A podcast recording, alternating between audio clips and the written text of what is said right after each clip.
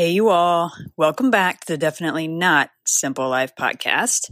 Here are your hosts Angela at Axe and Root Homestead, Mandi at Wild Oak Farms, and Renee at Mountain Woods Farm. Enjoy.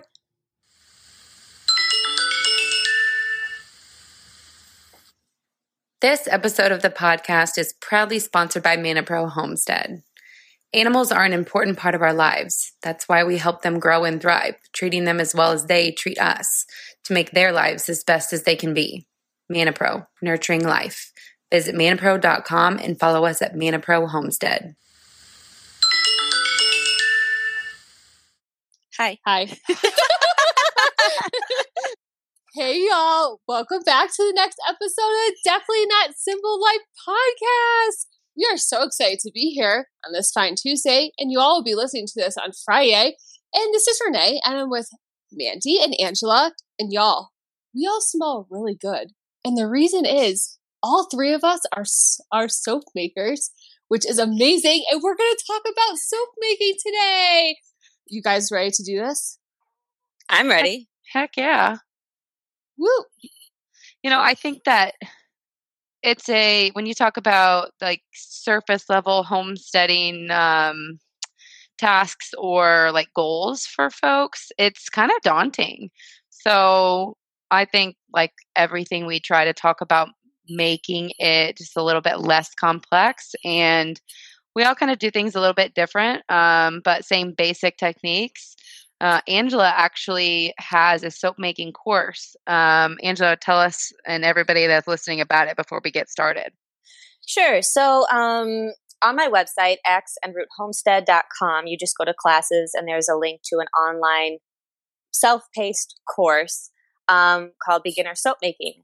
I don't use goat milk, and I know we have a lot of listeners who are interested. So, fortunately for us, Mandi and Renee are going to touch on that milk. So it's just a standard cold process soap making recipe. And the course just kind of takes away some of the fear because everyone's biggest concern is working with lye. And it's really no different than using caution with tools or, you know, other solutions around to know what you're working with and just use common sense and be careful with it. Um, so the whole idea of the course is to teach you the basics of soap making, some of the fear, tell you what you need, and then you leave with a recipe. And it's good. I've gotten good reviews. People people seem to feel comfortable and they have success in their first batch of soap. Unlike myself, who was self taught and was literally hiding because I was afraid something was going to explode in the kitchen after I combined my lye solution and my oils and I ran away and then it looked like cheese. So Oh, no. let's learn from my experiences. and I promise if you follow the course and the instructions, you will have soap that looks like soap and not cheese. So that's good. And not cheap.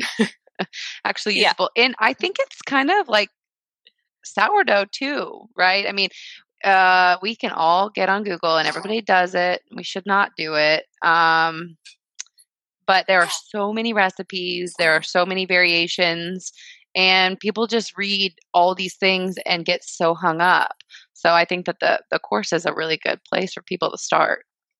you know with with soap making there's all these different processes there's cold um cold process soap making hot process there's room temperature and then there's melt and pour. And i think melt and pour is probably the gentlest way to get into soap making because that's where the lye piece has been removed for you. You're working with um, saponified oil which basically means oil that's already been exposed to lye Yeah. Mm. and you're kind of throwing that in a crock pot or another container, heating it up with whatever your scents or colorants are, and you're calling it good. So that definitely is one way to make soap, but I would argue that it's not really the same as handcrafted soap because you're not taking that extra step of, you know, saponifying the oil. Yeah. You don't get the full experience. I don't think so either. It's a, like I said, it's a great intro if you if you're really freaking out. But with cold process, what that basically combine lye, sodium hydroxide for bar soap, uh, potassium hydroxide for liquid. But I think for this episode, we're going to talk about um, a hard hard bar process soap. Yeah. So you combine your lye, your sodium hydroxide with water, however much according to your recipe. Always follow a recipe because this isn't just about art and going by feel. This is about science and making sure that you have enough lye water ratio to whatever oils are in your recipe to convert it into a solid. Um, from there, you can start playing around with adding color and different essential oils or but um, it's just about being careful. It's not that scary. You can have safety equipment galore. You- Don't be scared of the lye, everybody. And I think all of us, I know like when Angela was just sharing her story and how she like ran into the other room, I did laugh. It definitely resonates with me because I know the first time that I made soap, I didn't run into the other room, I did go around the corner. I was kind of like, is something going to happen? Like, but it, you know, it's just, as we said, there's lots of different recipes online. Like, try to stick to a really simple one. And I think it's so wonderful, Angela, that you do offer that class because, like Mandi said, like all of us will get on Google and like we watch like a hundred different YouTube videos on how to do it, or we follow different blogs on how to do it, and you will be overwhelmed quickly. Then you're going to want to throw the towel in because you don't even know where to start. You don't know which recipe is best. So I know um, I don't mind putting up like my easy, like five ingredient soap recipe on Friday in my story. So for people who just want to try, but definitely I would recommend checking out, checking out Angela's class. It's sometimes just so nice just to have somebody to be like, okay, let's problem solve this because, you know, my lye looks like cheese. What did I do wrong? You oh, Right. well, I did that. So here's Right. what happened, you know, because the thing is, it is like chemistry, as we just talked about. You know, of course, it's, you know, people can get so fancy with like, gosh, their colors and like I've seen glitter in them and and loofah, right? Which we all know Heck Mark yeah. Woods loves the loofah. And you Yeah. know, just like designs and I see these people with like they make these like rubber ducks out of soap and like people are so creative and awesome and i'm not quite at that level um, maybe i just don't have the patience for it but you know it is good just to have that class and just kind of problem solve because you will make mistakes and it will happen and you're going to make batches that just don't work out but that's okay it's all about the learning process hmm Yeah. yeah. I mean, I can I can say in regards to the whole lye thing, um, because you're right, Angela and Renee. I think that's the probably the scariest part for people. And um, people ask like, "Can you make soap without lye?" And you know, the the scary things. How is it good for your skin? Because when you get it and you look at the bottle or the container, whatever it comes in, I mean, it's a it's a caustic soda. I mean, so but that's Mm. that's where the whole curing process comes in and then back to the whole chemistry thing when it mixes that's where you get your chemical reaction and it changes it so you're not actually putting lye on your skin because if anybody's made soap i mean I, myself i've gotten it on my skin and it and it does it burns I- Yeah. it, it's true it, it hurts which again is where your ppe comes in um but that's the but that's the proper way to to make soap. So i would say just again getting a, a basic recipe and and using using the lye but using it a- appropriately. Measuring is is super key. So i don't know how we want to start or i know renee said that she'll put up her her little recipe but should we just kind of go through maybe like the um the tools that you need to to get started Yeah, so I think we should probably just run down a list of basic equipment. Um, it's pretty much the same whether or not you're doing room temperature, cold, hot process, or melt and pour. Real quick, cold process just means that you're combining your lye solution and your oils at 120 to 130 degrees. Hot process is when you combine it and you actually cook it, as opposed to pouring it out into the mold and letting it cool in cold process continue to heat it until the soap is saponified or turned into soap. And then with room temperature, it's where you don't use any heat heat source. You create your lye solution, so lye and water, which heats up, and then you use the heat from that to melt additives if you're using things like shea butter. Those are just the differences. Is basically just the temperature at which you're combining your oil solution with your lye solution. Yeah.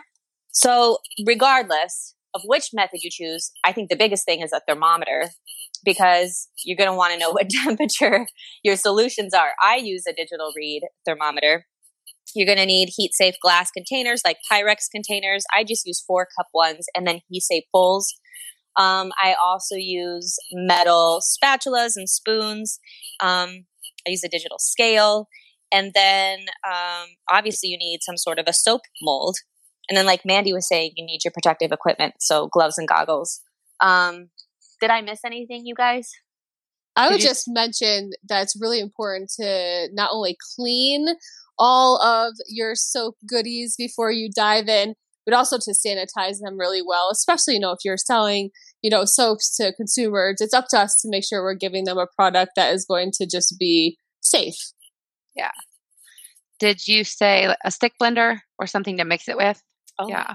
Um, and along that same lines, like you don't want to use, even if you're washing these things very thoroughly, like when I make lotion or soap, it's designated bowls and spatulas and all of that stuff. So, I mean, you can run stuff through the dishwasher, and um, I just have th- this is what I use for cooking, and this is what I use for everything else. They shouldn't be mixed, even if they're washed. Right. And the idea is that even though you're making soap, and so you're thinking, well, if it's soap, why can't I just use it for food making, mm. food prep?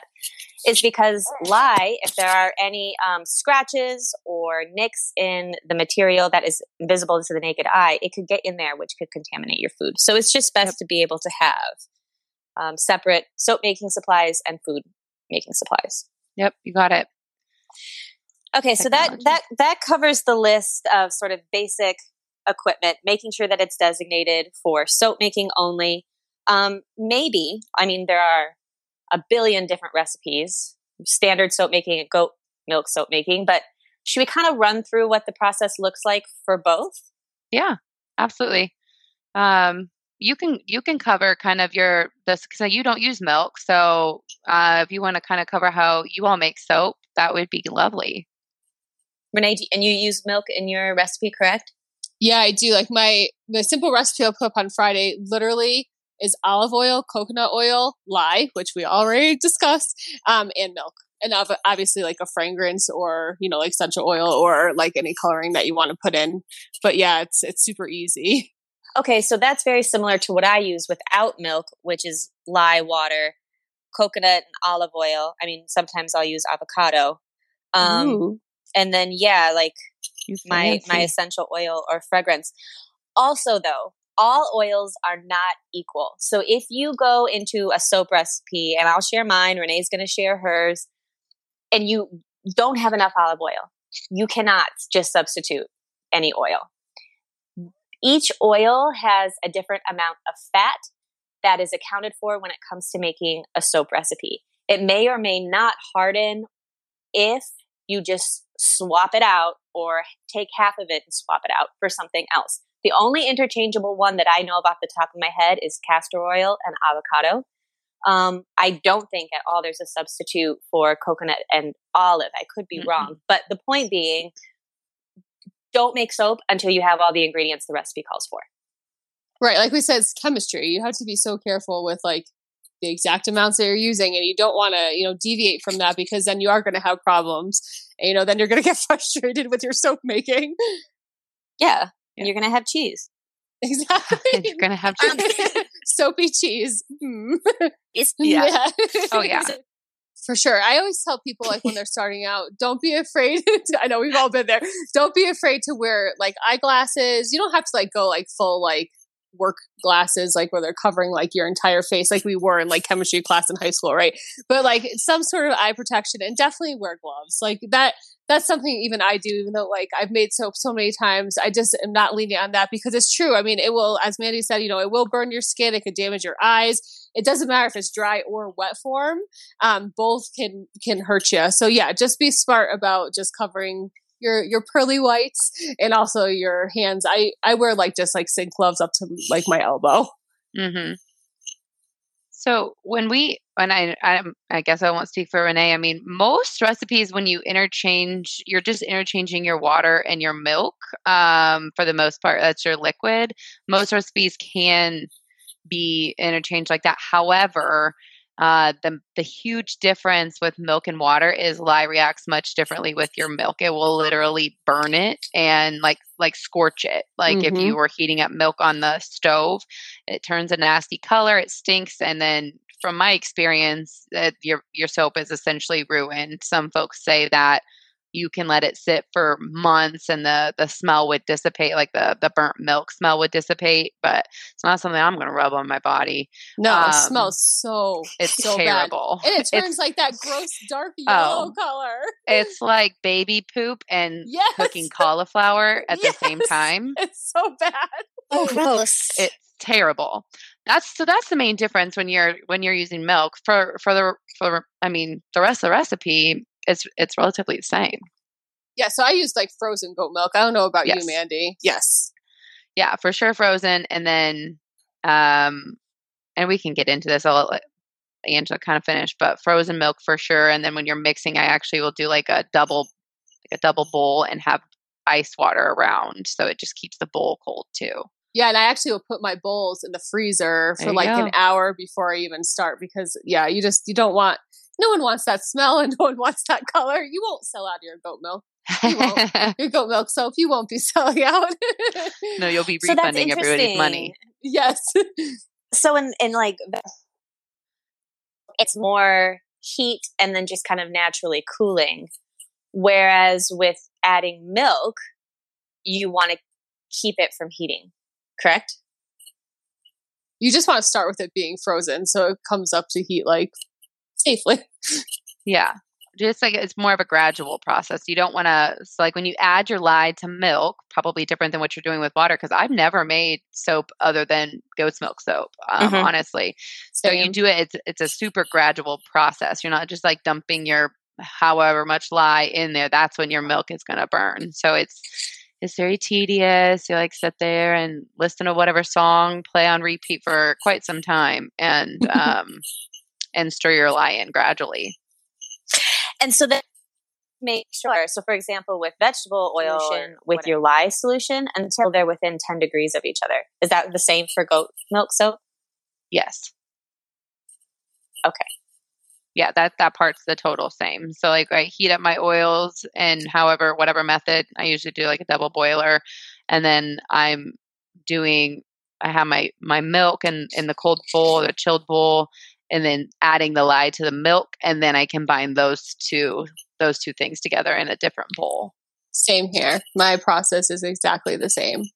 Okay. And then you kind of bring it to a trace, which for non soap making people, that just means that's where you would put an immersion blender in the newly combined batch of soap. So now your lye solution and your oil solution, milk or whatever you're using is all together in the big bowl and you put the immersion blender in, you mix it up, it's going to start to thicken and come to a trace. So a trace is like if you were thinking of a cake batter, spoon up out of the cake batter and drizzled it on top, it would leave like tufts, right? Like a, like a Yeah. Yeah. peaks. Peaks Yeah. is what I'm looking for.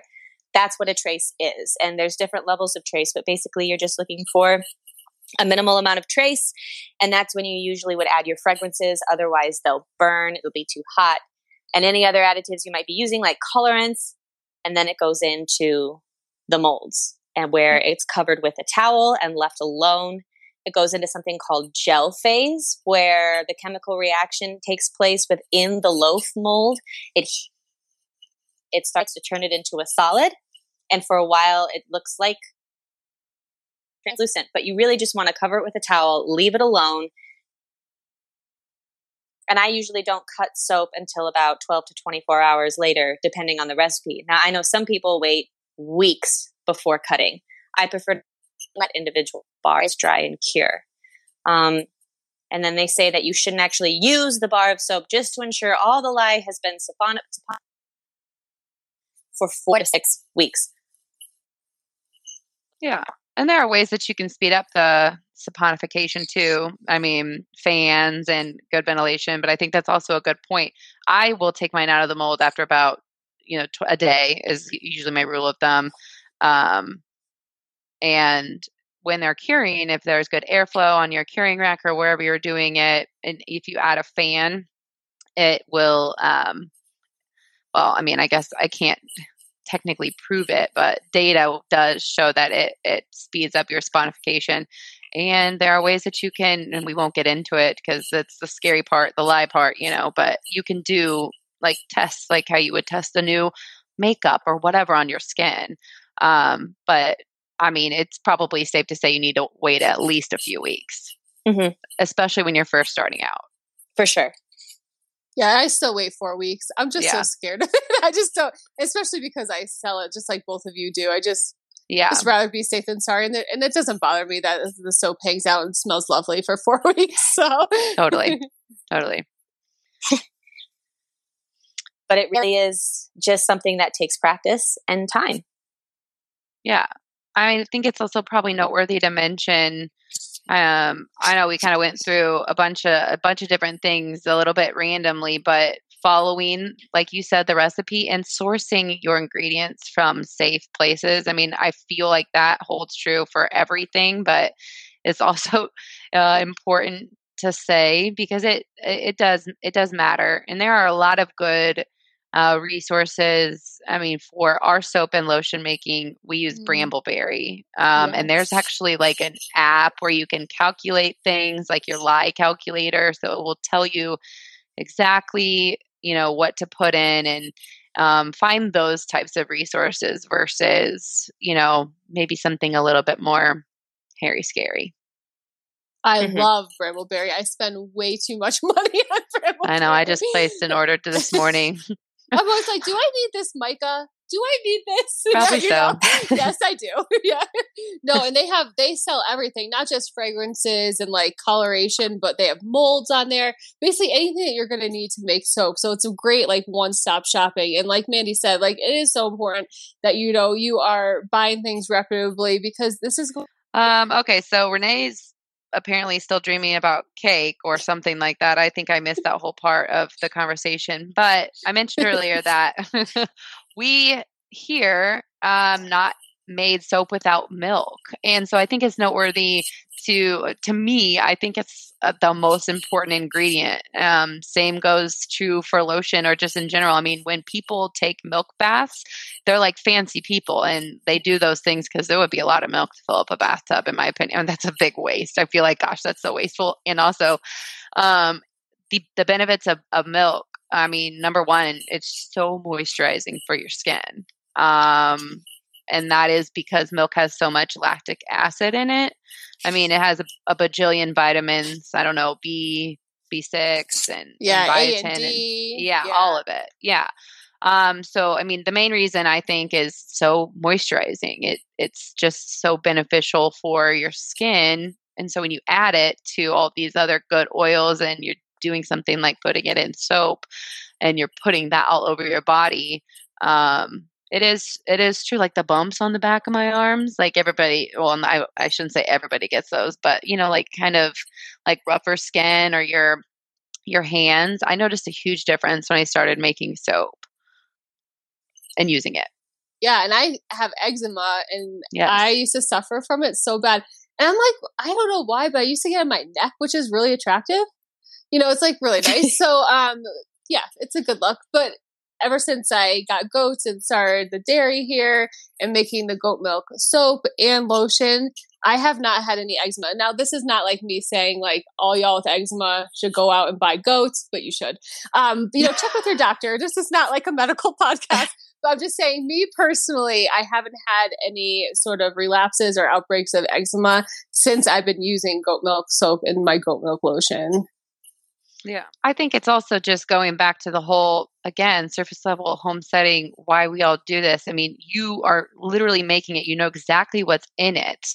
You don't have to read, you know, 40 ingredients on the back of a box. You made it, and now you can give it to your family or your friends, and you can feel confident that, hey, I, you know, not only did I make this, like pat yourself on the back, but this is safe for you to use and it's good for your skin. Yeah, and the number one question I usually get from people who have not purchased any goat milk products are like, is it going to smell like a goat?